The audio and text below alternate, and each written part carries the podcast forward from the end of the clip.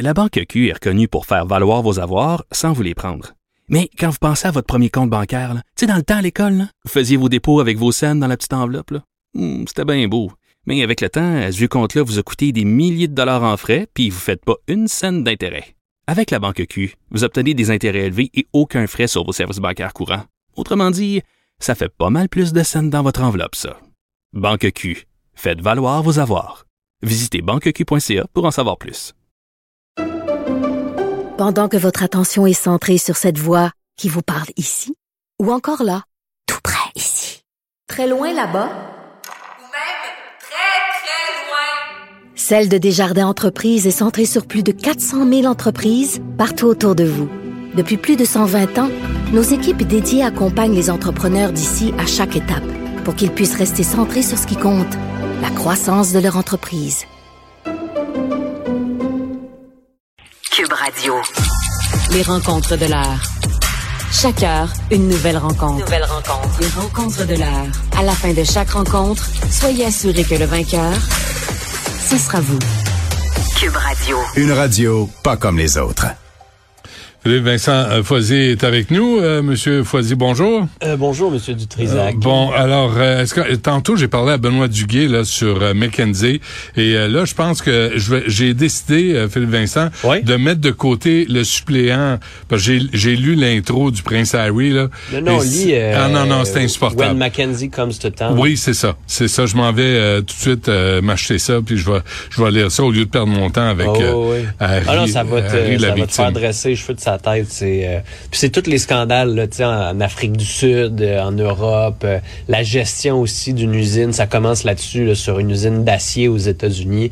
Comme quoi, il y a comme un gros scandale euh, autour de la pseudo-gestion puis du plan de gestion simplement pour redresser le prix des actions. Ouais. Tout ce qu'ils ont fait avec euh, Purdue, les compagnies Ben derrière l'Oxycontin, puis le, le gros problème des opioïdes en ce moment, c'est euh, c'est fascinant. Ouais, c'est vraiment euh, une meilleure que- lecture que ton rouquin euh, coquin. Ah oui, le barbu. Euh, écoute, il est sur la table en studio, je le laisse là à celui Ah ouais, hein? ou celle euh, qui Cache-le, veut cache-le, je sacrifier. vais, je, vais, le- je vais le prendre, je vais le prendre. Ah oui? Cache, Ben, cache-moi là, ouais, je vais aller. euh, C'est je vrai? vais me faire ça. Ah, les- tu sais, mettons, mais sais, mettons, des fois, là, le dimanche, tu dors mal parce que tu te lèves à 3 heures, puis Ouais, stressé parce que tu te lèves ouais, à 3 heures. ouais. Je me dis, je vais lire ça. Tu vas tomber. Et j'aurais pas le choix de... Tu sais, mon corps va faire vrai. comme, OK, OK, OK, j'ai compris, je dors. euh, Ouais. c'est bon. C'est presque de la violence euh, oui, que oui, tu non, t'imposer. exact, Ah, c'est ça. Mais des fois, hein, au grand mot, les grands moyens. Écoute, j'ai lu juste l'intro, là, puis je peux, je peux, je peux- en, en mon âme et conscience, comme on dit, là, je peux pas continuer à lire cette sottise-là. Euh, tu veux nous parler de- des consultations avec l'opposition euh, à propos du Sur Hydro-Québec? Hydro-Québec, ouais, ça commence cette semaine avec euh, entre les, les chefs de parti. Là, François Legault devrait recevoir ou voir tout le monde cette semaine. C'est pas clair encore le PQ puis euh, les conservateurs à quel moment ça va se faire, mais euh, le Québec solidaire c'est aujourd'hui et euh, le Parti libéral c'est plus tard cette semaine. Euh, J'ai pas la date précise, excuse-moi, mais euh, ça va être intéressant d'avoir un les discussions, de savoir un peu ce qui va sortir de ces discussions là. Mais euh, j'espère que le gouvernement ne dira pas bon. On a rencontré les chefs d'opposition. Maintenant, on est capable de dire à tout le monde où est-ce qu'on s'en va, puis vous allez nous suivre, parce que c'est ça qui est ça. Euh, J'espère que ça ne n'est qu'un début sur une plus grande conversation nationale sur qu'est-ce qu'on veut faire avec Hydro-Québec, c'est quoi le développement énergétique, Euh, parce qu'on est capable, oui, d'avoir une certaine forme de sobriété énergétique, là, de réduire un peu notre consommation, mais ça ne réglera pas tous les problèmes. Surtout, ça ne libérera pas suffisamment d'énergie pour électrifier tout le Québec, en plus d'attirer de nouvelles industries. Mais on fait quoi dans ce cas-là? On va chercher du monde où? On va chercher de l'électricité où? On va chercher quel genre d'entreprise? Quel genre de développement on veut faire? Puis, la dernière élection, ben, nous, on n'a pas eu ce débat-là, mais pas une scène. là. Vraiment, mais vraiment pas. Fait qu'à un moment donné, d'avoir une conversation nationale, ce serait une bonne idée pour que tout le monde soit sur la même page, mais pour éviter aussi que la CAQ se frappe au même mur que les libéraux avec le gaz de schiste. Hein. Souviens-toi Ah, oui. comment sont arrivés avec cette bébelle-là dans, une, dans un rapport sur l'énergie? Il y avait comme un paragraphe à la fin d'une page là, pour dire ah, on va développer le gaz de schiste. on Et, et Lucien Bouchard, qui avait été engagé par l'industrie Ouais, ouais. pétrolière, pétrolière et gazière Ouais, pour euh, essayer de nous, euh, nous, nous, nous amener à explorer ce- cette ouais. industrie-là qui, qui vaudrait rien aujourd'hui. Ben très peu, surtout que euh, à l'époque il n'y avait jamais eu cette réflexion là que le gaz naturel fait quoi? A fait baisser le prix de l'énergie, de l'électricité parce qu'aux États-Unis ils sont rendus presque dépendants. Puis comme on a inondé le marché avec le gaz de schiste, le prix de l'électricité a baissé, ça devenait plus rentable d'acheter d'Hydro-Québec. Fait que tu dis ben on voulait mettre plus de gaz naturel nous autres dans ce marché là. Ben ah, ok, oui c'est Ben brillant. euh. puis surtout que c'était comme dans dans le les basses pied. terres du Saint-Laurent, puis c'était dans le du monde, il n'y avait pas eu de consultation ou presque pas. Ouais. Euh, alors que là, c'est c'est gros. Là. Ce matin, dans le Devoir, on fait le portrait de tous les projets éoliens qui s'en viennent. C'est beaucoup, c'est gros. Euh, bon, c'est peut-être pas dans le cours de certaines personnes, mais ça a des impacts sur la biodiversité. Si on veut faire des barrages, on les fait où, quand, quoi, comment? Est-ce qu'on en a vraiment besoin de barrages, de gros barrages? Le solaire, par exemple, il y avait un article dans la presse ce matin là-dessus aussi. Euh, pourquoi on n'en fait pas plus? Pourquoi on n'a pas des nouvelles constructions où on est obligé d'avoir des panneaux solaires sur le toit? Est-ce qu'Hydro-Québec est prêt à céder une partie de son réseau? Ou à changer la façon de voir son réseau? Ce sont de grosses questions qui vont pas juste se régler dans le bureau de Pierre Fitzgibbon et de François Legault avec la prochaine euh, ou le prochain PDG d'Hydro-Québec. Va falloir avoir cette discussion-là. Les gens sont prêts, la veulent. Puis on est mûr, là. on voit le, la- la- la- la- tout le discours autour de- du départ de Sophie Brochu, puis ça montre à quel point c'est important. Puis une bonne réflexion, puis une bonne décision, ça peut nous placer le Québec dans une position stratégique hyper envieuse dans les prochaines années. Tu vois, Benoît Duguay posait la question ce matin le- de l'UCAM. Il se, il se posait la question, est-ce que Sophie Brochu a quitté Hydro-Québec à cause de Pierre Fitzgibbons ou à cause de l'ingérence de McKenzie? Ah, c'est une bonne question. Moi, j'allais, te- j'ai trouvé la personne pour remplacer Sophie Brochu. En fait, j'ai deux candidates Ah oui? possibles. Ouais, une qui a déjà travaillé chez Hydro-Québec, qui a eu de l'expérience en politique provinciale et fédérale, euh, qui est nationaliste comme euh, la CAQ, voire très souverainiste, là, diront certains. Martine Ouellette serait euh, candidate potentielle extraordinaire. Mais elle, connaît, mais elle connaît ça, par exemple, Martine Ouais, Ouellet. mais, Mais, ouais, là, mais y a faut, personne à Hydro-Québec qui veut 40 là. là, mais ses relations, ses relations humaines, paraît-il, euh, Elles sont très mauvaises. Ben, Elles sont très mauvaises. sont très mauvaises. Mais là, mais moi, tu vois, je l'avais Mais reçu au franc-tireur. qui a travaillé chez Mackenzie. Non, mais juste sur Martine Ouellet, je l'avais reçu au franc-tireur, euh, Philippe Vincent. Ouais. Puis j'avais comme une réflexion à avoir sur le- ce qu'on dit d'elle et la réalité et de ses intentions et ce qu'on ce qu'on ce qu'on présumait que c'est de. Moi, je ses couverte intentions. euh, de très près à Ottawa. là.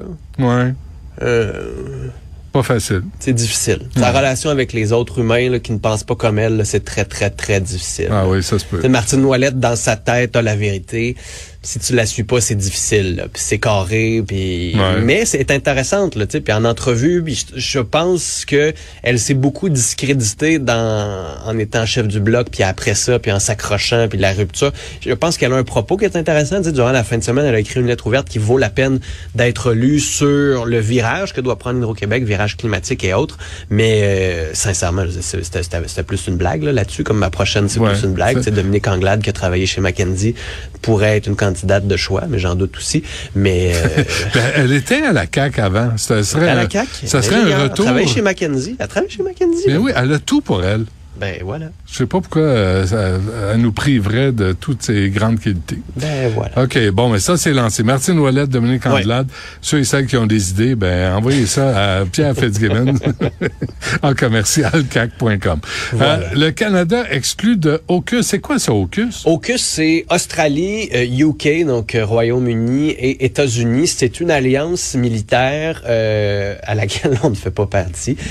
Normalement, il y a comme le groupe qui s'appelle les Five Eyes, qui est un groupe select euh, dont le Canada et la Nouvelle-Zélande font partie. Là, on a la Nouvelle-Zélande de ça. Le Canada ne fait pas partie de cette nouvelle alliance-là, qui à la base, c'était euh, un partage de technologies de sous-marins nucléaires. Donc, euh, les Américains ont accepté avec le Royaume-Uni de partager leur technologie, puis ont euh, agrandi ça euh, à l'Australie pour qu'ils puissent développer ces sous-marins-là, en avoir pour patrouiller le Pacifique notamment, afin de contrer la menace chinoise, euh, l'Arctique aussi et autres. Donc, nous, on n'en fait pas partie. Et là, il y a un militaire, un haut gradé, qui dit ça n'a pas de bon sens, on est exclu, c'est un problème pour la suite. Surtout que, parce qu'à l'époque, Justin Trudeau disait, ben voyons, c'est un traité militaire sur les sous-marins nucléaires, on n'en veut pas, puis on n'en a pas, fait que ça donne rien. Mais de plus en plus, ça va plus loin que ça. On se partage l'information sur les technologies, sur l'intelligence artificielle, le développement des machines, la connectivité.